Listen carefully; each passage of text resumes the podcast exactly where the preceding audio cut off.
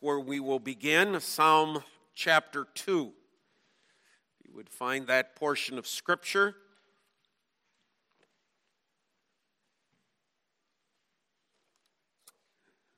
We hear then God's breathed out word to us this morning, the words of this psalm.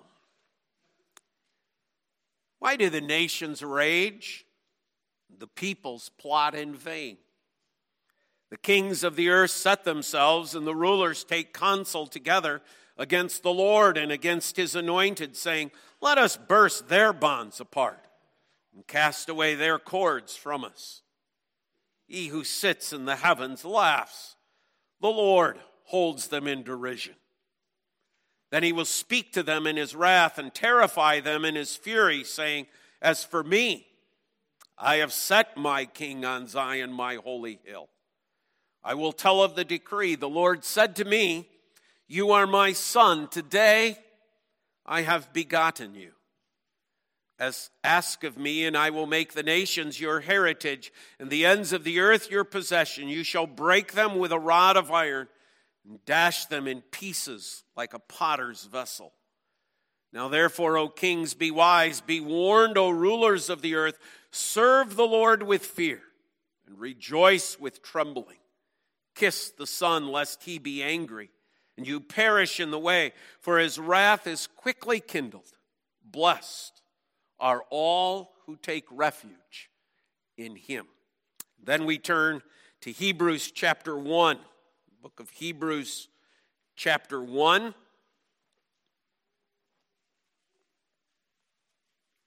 We read God's breathed out word to us here as well. Hebrews chapter 1.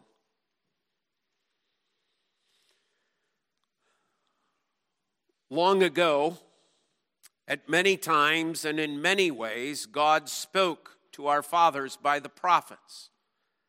But in these last days, He has spoken to us by His Son, whom He appointed the heir of all things, through whom also He created the world. He is the radiance of the glory of God and the exact imprint of His nature. And He upholds the universe by the word of His power.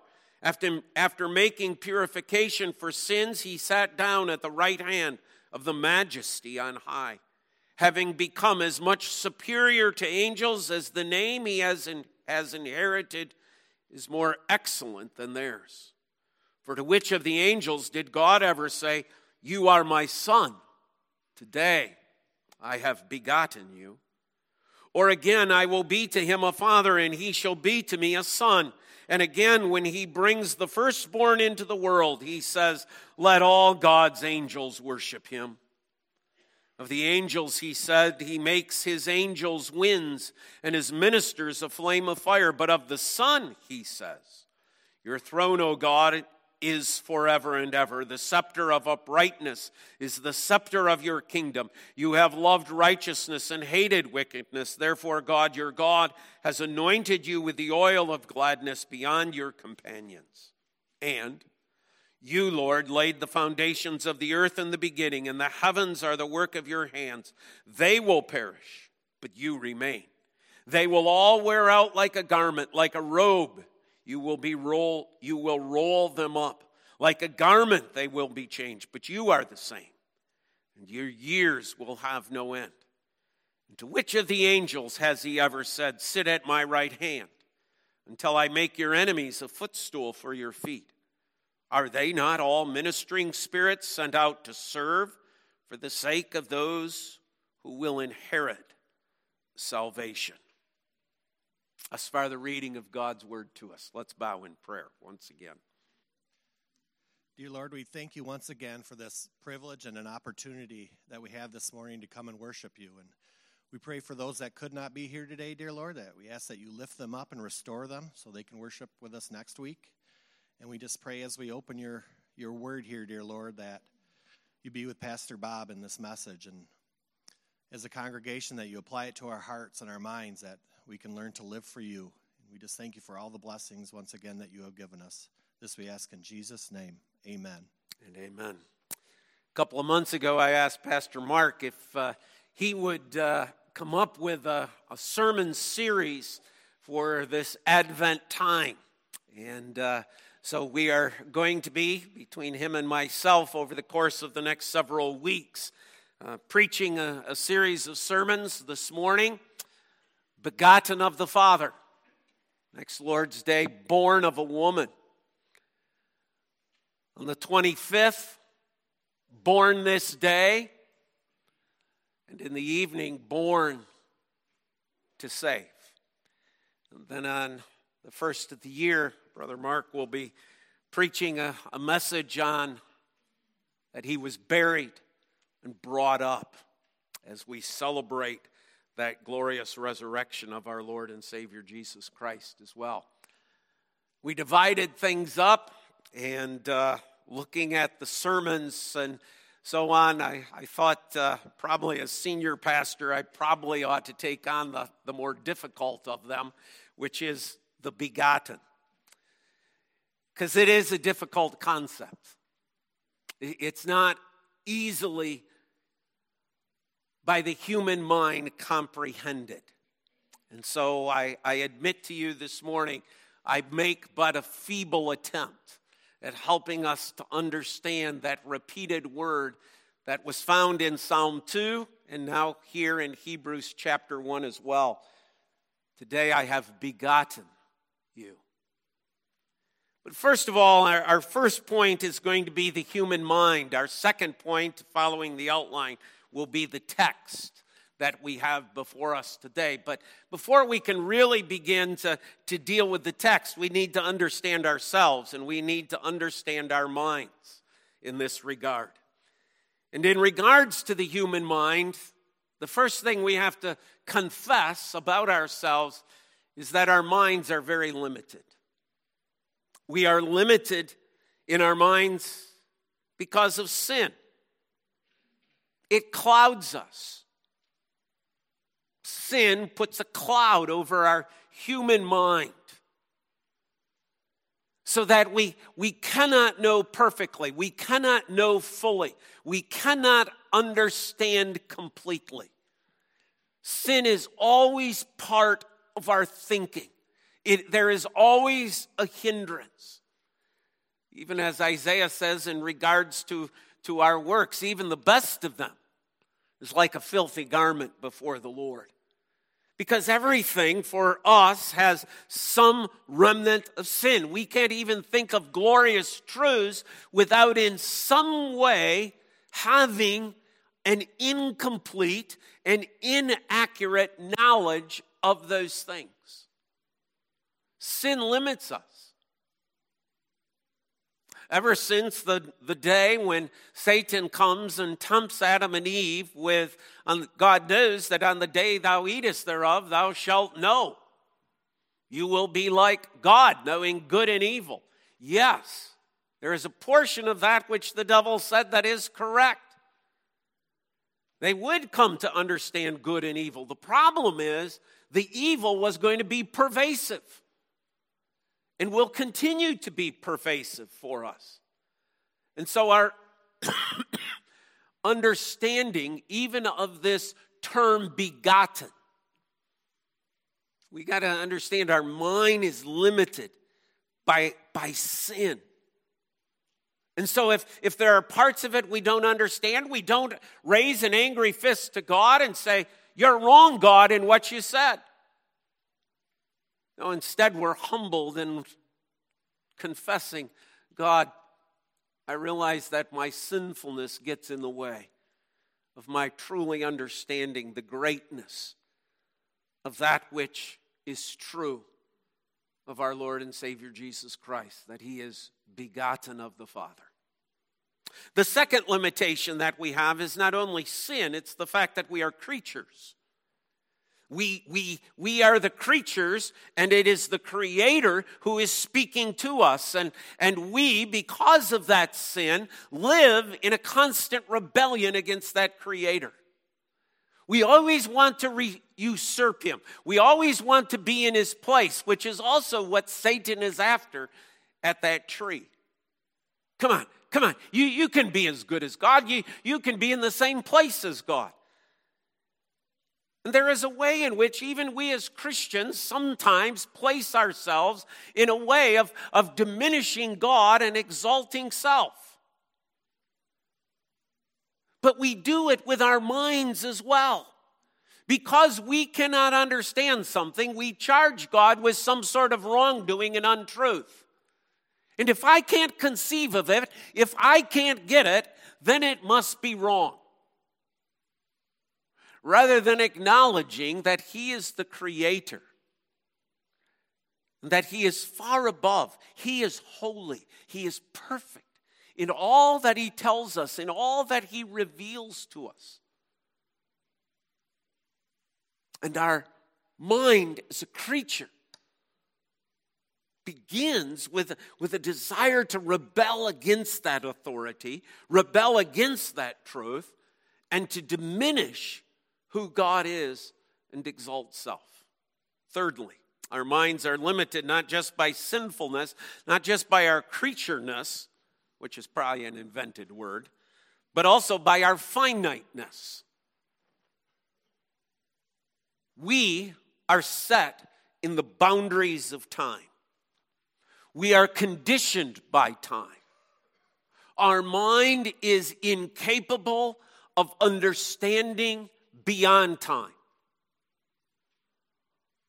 Our mind is incapable of taking in and grasping eternity.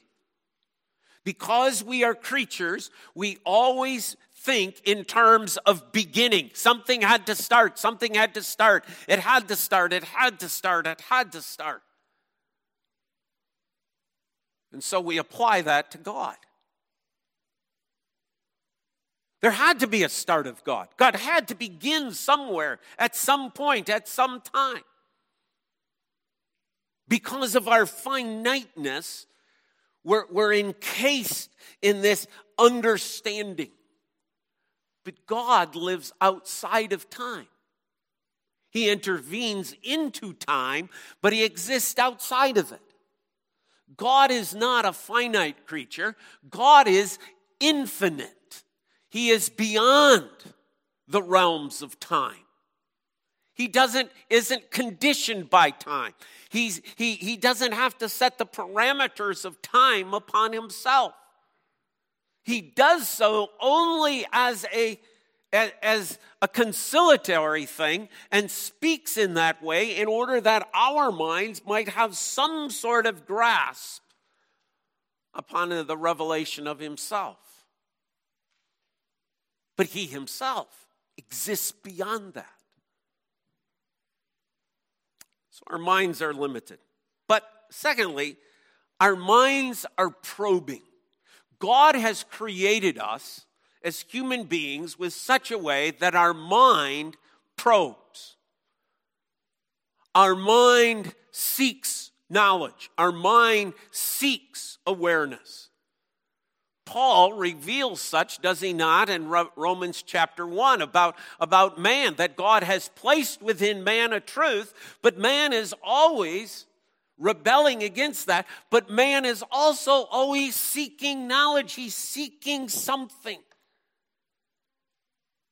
And in many respects, that's good. Our minds, in terms of seeking discoveries, our minds, in terms of being inquisitive.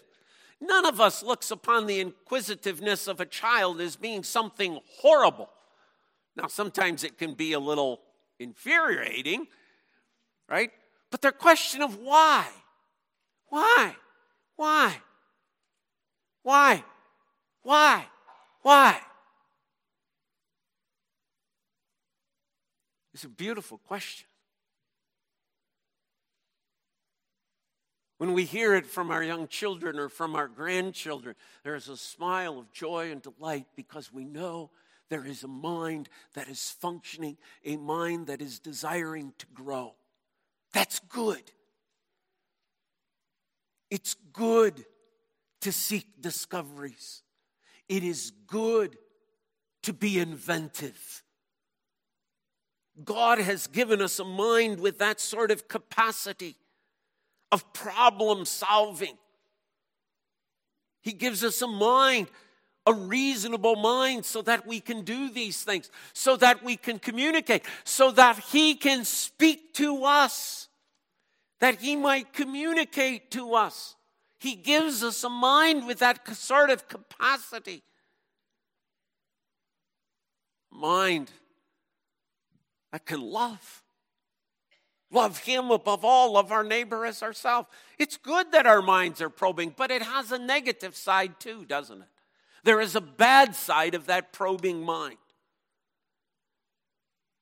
And we see that bad side of the human mind when, when people come to the point that everything, everything has to be understood by human reason. If human reason, if human mind cannot understand it, then it is no longer truth. If I cannot comprehend it, then it's no longer true. If I don't understand it, then what you believe is wrong. Because truth is only that which my mind accepts as true. That, now we've ventured into a problem area, haven't we? We've all lived through in the last couple of years the words. What does the science say? What does the science say? What does the science say? You see, that's the product of minds that require some sort of reason, some sort of explanation. And unless there is an explanation for it, it will not be accepted. And of course, then, we have the problem in regards to that that our mind is sinful, our mind is the mind of a creature, and our mind is finite. It leaves no room for God, it leaves no space for God. It leaves no truth for God. This is where the progression of humanity has come into our day and into our age. So when we go back to the text today, we run straight into this. Begotten of the Father? How can this truth be? I can't understand it. Therefore, I will not accept it. You notice that in the book of Hebrews, chapter 1, what the author is seeking to do is to lay before these folks the greatness and the glory of Jesus Christ. This is all about the Son, isn't it? And, and, and one of the statements that he makes in regards to how great and glorious is Jesus Christ. Not only that, that he's the appointed heir, not only that he is the radiance of the glory of God, verse 3, not only that he is the exact imprint of his nature, that he upholds the universe by the word of his power, not only that he is sitting down at the right hand of the majesty, but he is far superior to even the angels of God. Because he says, verse 5 For to which of the angels did God ever say, You are my son? Today I have begotten you. And where did we read that? We read that in Psalm 2. Psalm 2 is where the author of Hebrews is quoting from. Psalm 2 includes those very same words, which were what? A testimony of God, a testimony that God came to the nations of the world, to the kings of the world, who are living in rebellion against God, living in rebellion against God's rule, living in rebellion against God's truth. And he says, Here is my son. I have begotten him, and I have set him on the hill of Zion to rule and to reign forever and ever and ever. The hill of Zion, of course, is not a physical place in Jerusalem. The hill of Zion is the church. The Old Testament, the New Testament, the church of God. He has been set as the king to rule and to reign. Therefore, you kings, be warned. This is the one you need to acknowledge. This is the one you need to accept. This is the one you need to kiss. This is the one you need to be humbled by. Because he is my son and I have begotten him. What does that mean? What does it mean that the son has been begotten? Well, it's clear from the text, one, that this being begotten is of the Father. That the Father is the one who has begotten the Son. Uh, and this, this, my, I'm probably going to pause a few times because I, I don't want to use the word begat. Because to beget is different than to be begotten. And yet I don't want to confuse the whole thing.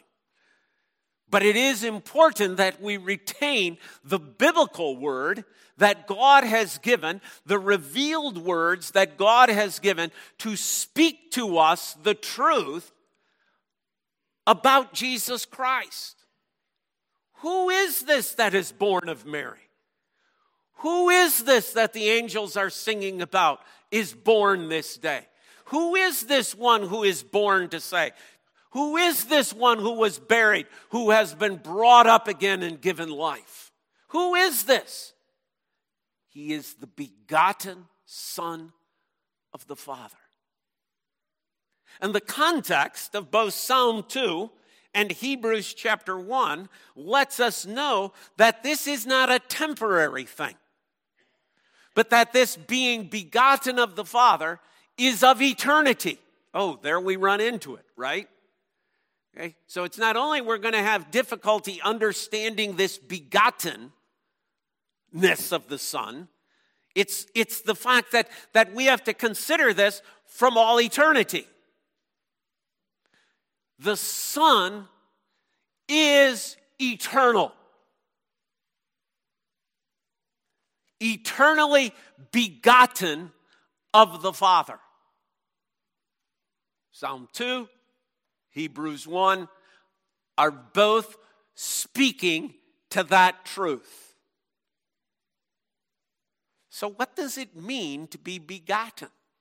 What, what does that mean? Well, it doesn't mean to be born of the Father, right? Fathers don't bore children, although our society will probably make an attempt. He is born of a woman. Scripture is very clear. The Father does not bore the Son. The Father doesn't birth the Son. The woman does. That's Pastor Mark's message next Lord's Day, so I better not step too far that way. But what does it mean then? It means this that the Son derives his being from the Father. But derives does not mean take a part of, it means in a relationship sense. The Son is only the Son because there is a Father. And the Father is only the Father because there is a Son. It is in that relationship, it is not in His essence. Okay? Now let, let, let me try to be as clear about this as I possibly, in my own limited, finite creature mind, can bring this. There was not a point in time somewhere back in eternity where there was only the Father. And one day the Father said, I think it would be a good idea if I begotten a son. And so there emerged a second being from the Father. And then another day, the father and son got together and said, I think it would be a good idea if there was a Holy Spirit. And so a Holy Spirit emerged from them. That is not what this is about. That is not what is happening. Any such thought, right, when it comes to your mind, because sooner or later it comes to all of our minds at some point. When that thought comes to your mind, you have to say, Begone, Satan. Because Satan would ha- love to have nothing else than for you to think that Christ is not God. Because if Christ is not God, then there is no mediator. And if there is no mediator, you have no salvation and your condition is hopeless. That's where he wants to bring you. So all you say is, Begone, Satan, begone, Satan. It's wrong thinking, it's heretical thinking. Why does it come to us then? Because we're sinful, Be- because we're creatures, because we're finite. It comes. And yet, what does Jesus say? Be gone, Satan. No, no, it's not where we go. Christ, the Son, has been from eternity God. We are speaking about a relationship that the Father says, because of the Son, I, from all of eternity, have begotten him. He is, from all of eternity, part of me, part of my being. Because we are one in being. We are not separate entities. We are not separate gods. We are indeed one. There has been no time, ever, ever, ever, where Christ has not been the Son. The Son has always been God.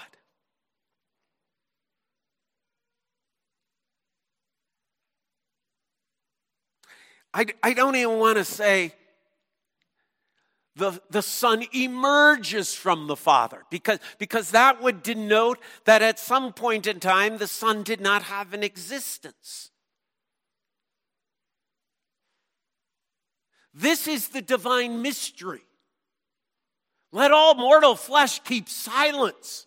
Yeah, stop our threats to God. Stop our, well, I'm not going to believe that because I can't understand it. Understand the limitations of our mind, but understand the glorious truth that is coming before us here. He is begotten of the Father.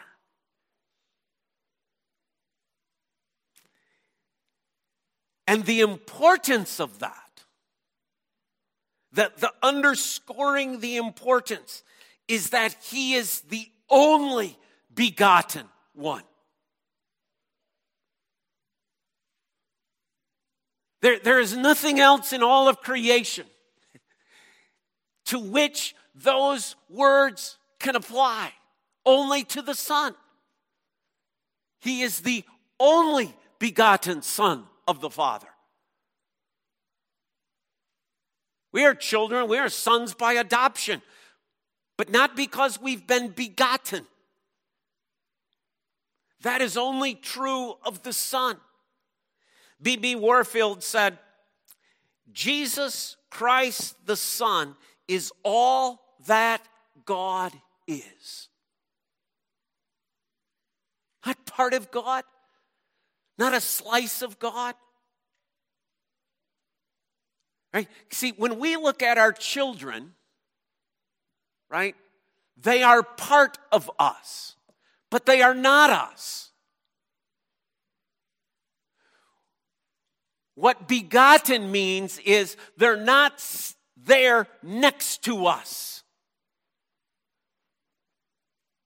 The Son is God.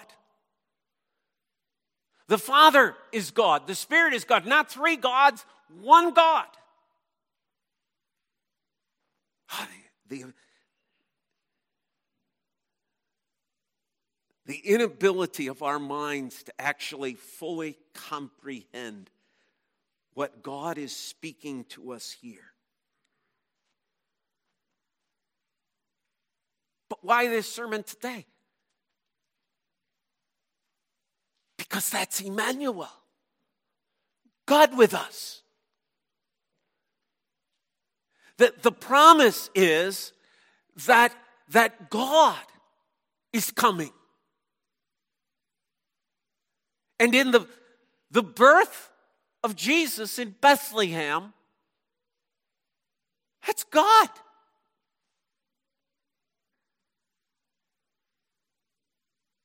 Anything else is heresy.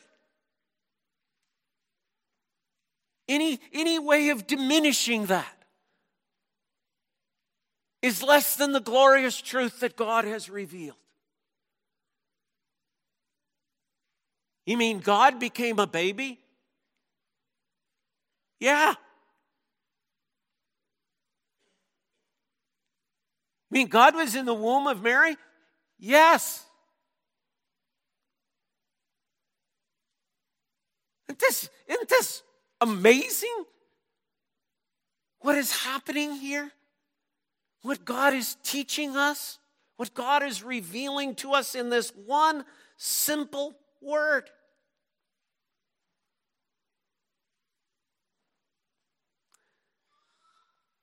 In the King James Version of John 3:16, for God so loved the world that he gave us his only begotten Son. He didn't just give us a son. He gave us his only, the one and only, who has been begotten, who is the same as he. Not in terms of a duplicate twin, but in the same being. All that distinguishes is a relational distinction within the being of God. That's why he is begotten. Take your Trinity hymnal once again. Go with me to page 851. 851. And notice how this truth becomes so pivotal to the early church. Do you notice the years in which we're singing? Why? Why are we in the third, fourth, and sixth century? Because this is the truth the church is fighting for. Because there were those heretics who were denying this very truth. And the church understood that if this truth goes, so does Christianity.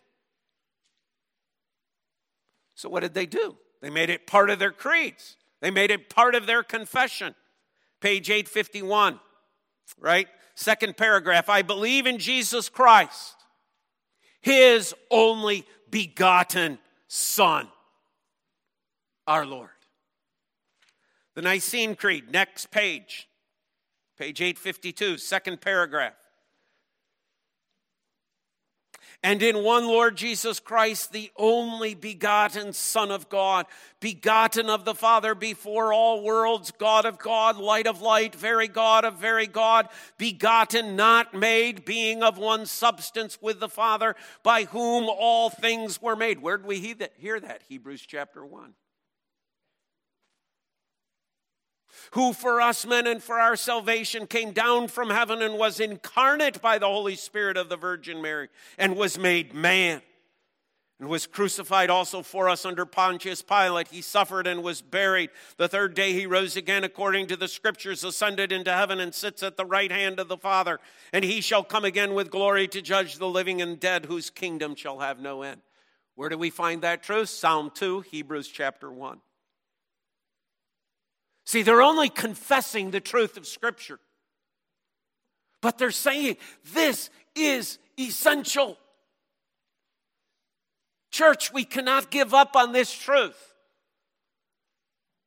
This needs to be the truth that the church holds on to.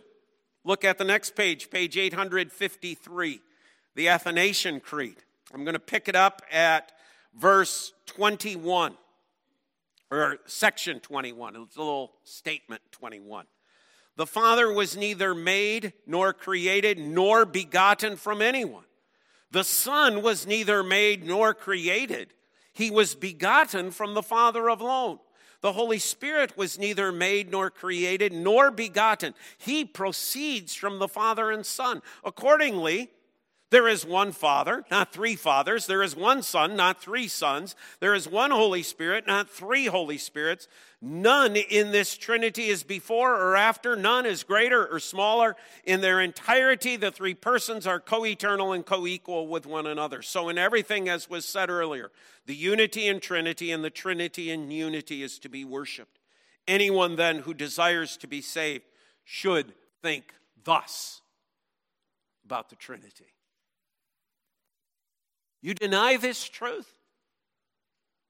The church has been saying since its existence, you deny this truth, you're not a Christian.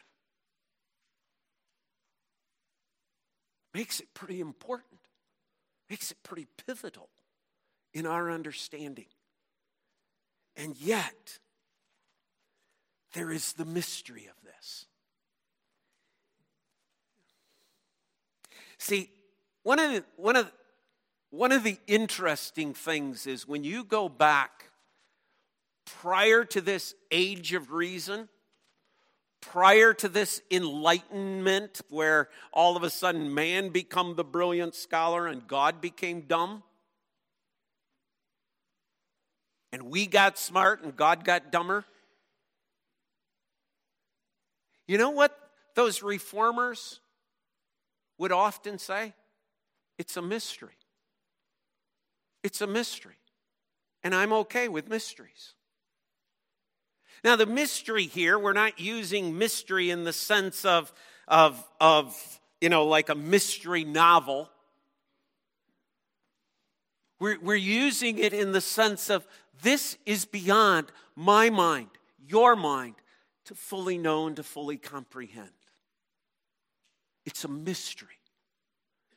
We could write about it, we could read about it, we could preach about it, but in the end, it comes down to the fact this is mystery. My sinful mind, my creature mind, my finite mind can never understand all there is to know about God. If it did, I'd be God.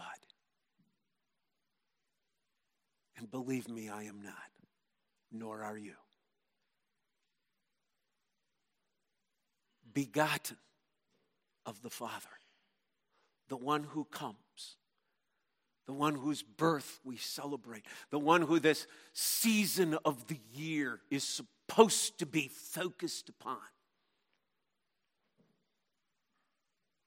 It's not just the babe of Bethlehem,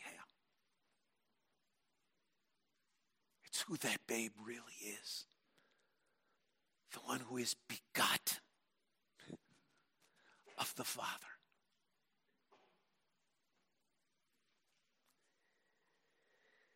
I am never going to fully know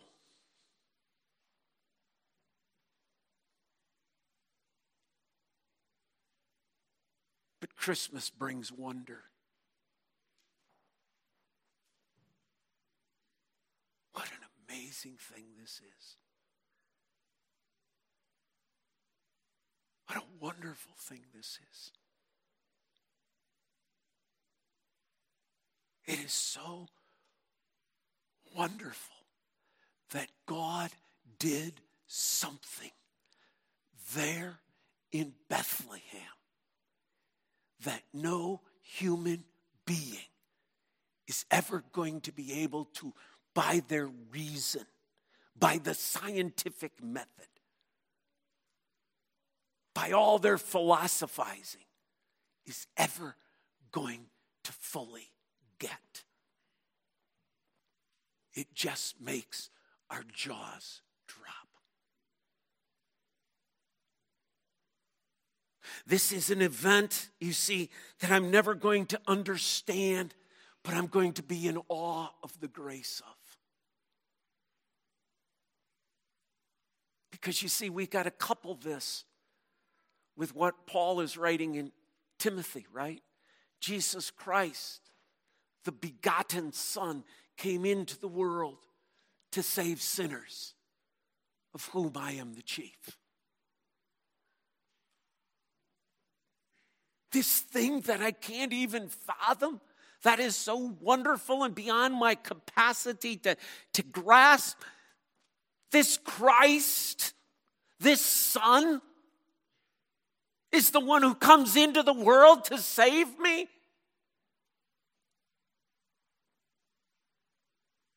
Oh, the grace of that, the awe of that.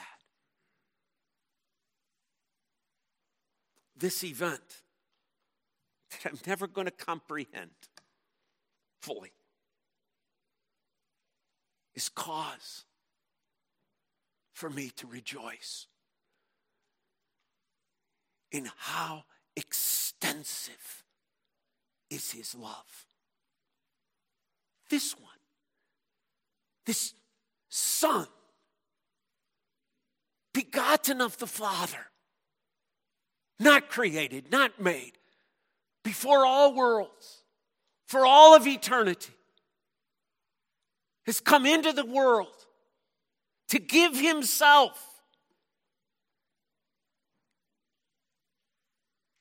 because he loved you and me.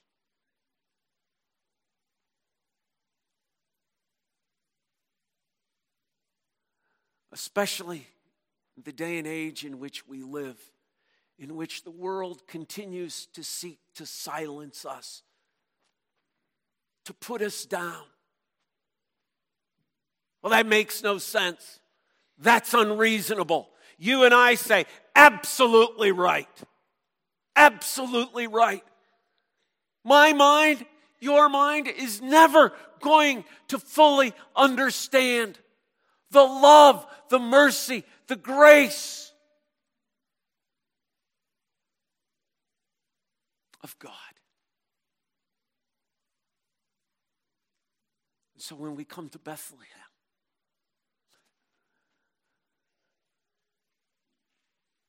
We rejoice, but we wonder. And we're okay with the wonder because it's not like I'm supposed to get it fully. I'm supposed to allow for the mystery of God who is beyond all knowledge and all comprehension. And yet, as the church of Jesus Christ. We confess it. And we believe it. And we accept it. Because thus has God spoken. Amen. Amen.